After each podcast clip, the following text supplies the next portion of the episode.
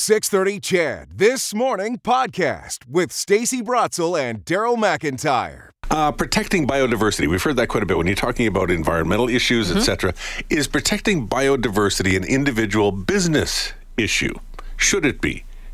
Uh, is it just everybody's? And but but why specifically business? Well, there there is something being done by the. Uh, uh, by WWF Canada and Aviva, launching a free resource for Canadian businesses to take action to protect biodiversity. We wanted to find out why uh, focus in on individual businesses. So, Kathrin Majic is joining us this morning. She's Senior Vice President of Development at WWF Canada. Good morning. How are you? Good morning. Thank you. How are you? Great. Thanks for joining us. Kathrin, talk, can we talk about biodiversity and what exactly that is when it when it comes, you know, when we're t- talking about businesses? Yes, absolutely. So, um, first to define biodiversity, and, and what we mean by that is, is just a variety of life. It's all the plants and animals in nature, uh, or in specific regions or ecosystems, and how they interact with each other. And, and so, and so for Oh, sorry. I thought. Uh, oh, yeah, so, yeah. I was just going to say, for for business, there's there's a lot of uh, impact that business has on biodiversity, and at the same time, a lot of opportunity for business to help their help reverse the trend of biodiversity loss. Uh, okay, so so how how so? Like, I'm still trying to sort of wrap my head around. I always think in terms of you know uh, governments dealing with stuff, but but why focus in on some businesses? Yeah, absolutely. Good question. So we're, you know, we're at a bit of a crossroads. We're facing climate change and biodiversity loss, and they're no longer distant alarms, but you know, more clear and present dangers as we experience here in Canada. More fires, more floods, and business actually stands to lose a lot in a world where nature doesn't thrive. Uh, in fact, our economy depends a lot on nature. Um, we know that about half the world's wealth, so half of the world's GDP, is dependent on thriving ecosystems. And if you think about what that means, it means nature services like pollinators, uh, bees and butterflies, how they um, pollinate things like blueberries and almonds. Um, or trees, how they can create a microsystem uh, of climate around agriculture fields, things like that. And so there's a direct financial cost to biodiversity loss.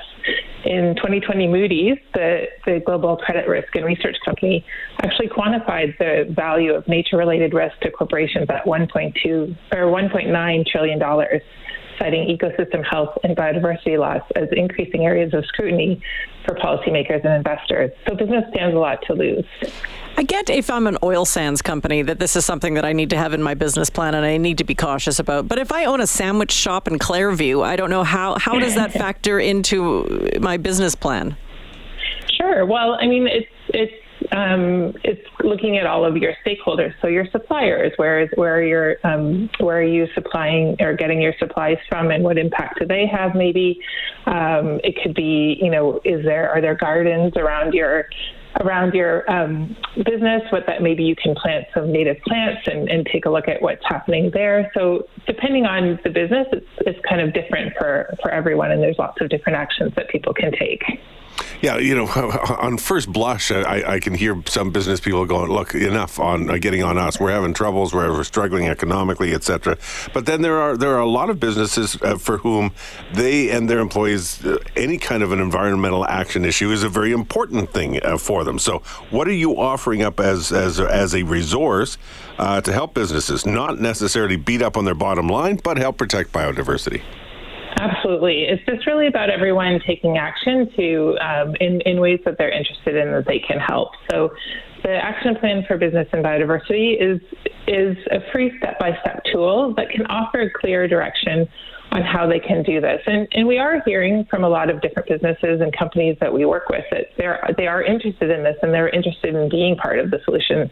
So that's really the impetus for, for creating this. Um, so the plan was developed by WWF Canada and Aviva Canada, one of our partners, a large inter- insurance company here in Canada. And it really does have the practical needs of business in mind. So it features a phased approach to action excuse me, that, that and steps that business leaders in all industries can take. And it's a phased approach. So actions you can take now, next quarter, and next year. and it focuses on four kind of key areas. The first is to assess and understand. So really taking a look like what is my impact? What does that look like? The second is minimize and transform, and there's resources and links there that you can take to um, take that a step further and really understand what those impacts are and, and take action. The third is invest in nature. And here's a bit of a shameless plug where there's a lot of environmental organizations, conservation organizations that are doing really great work, but we can't do it alone. So partnerships with business and, and, and companies are really important for us to help do restoration work and protection uh, of nature.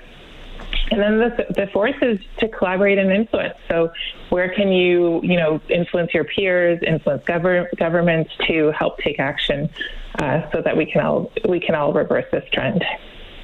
Thanks for joining us today. Thank you for having me. That's Kathrin Majic, Senior uh, Vice President of Development at WWF Canada, so World Wildlife Fund. Canada. And if you want to get some more information, you can just go to their website, wwf.ca.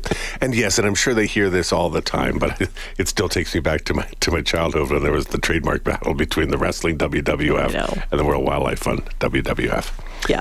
I think you know, decades later, I should probably get over that.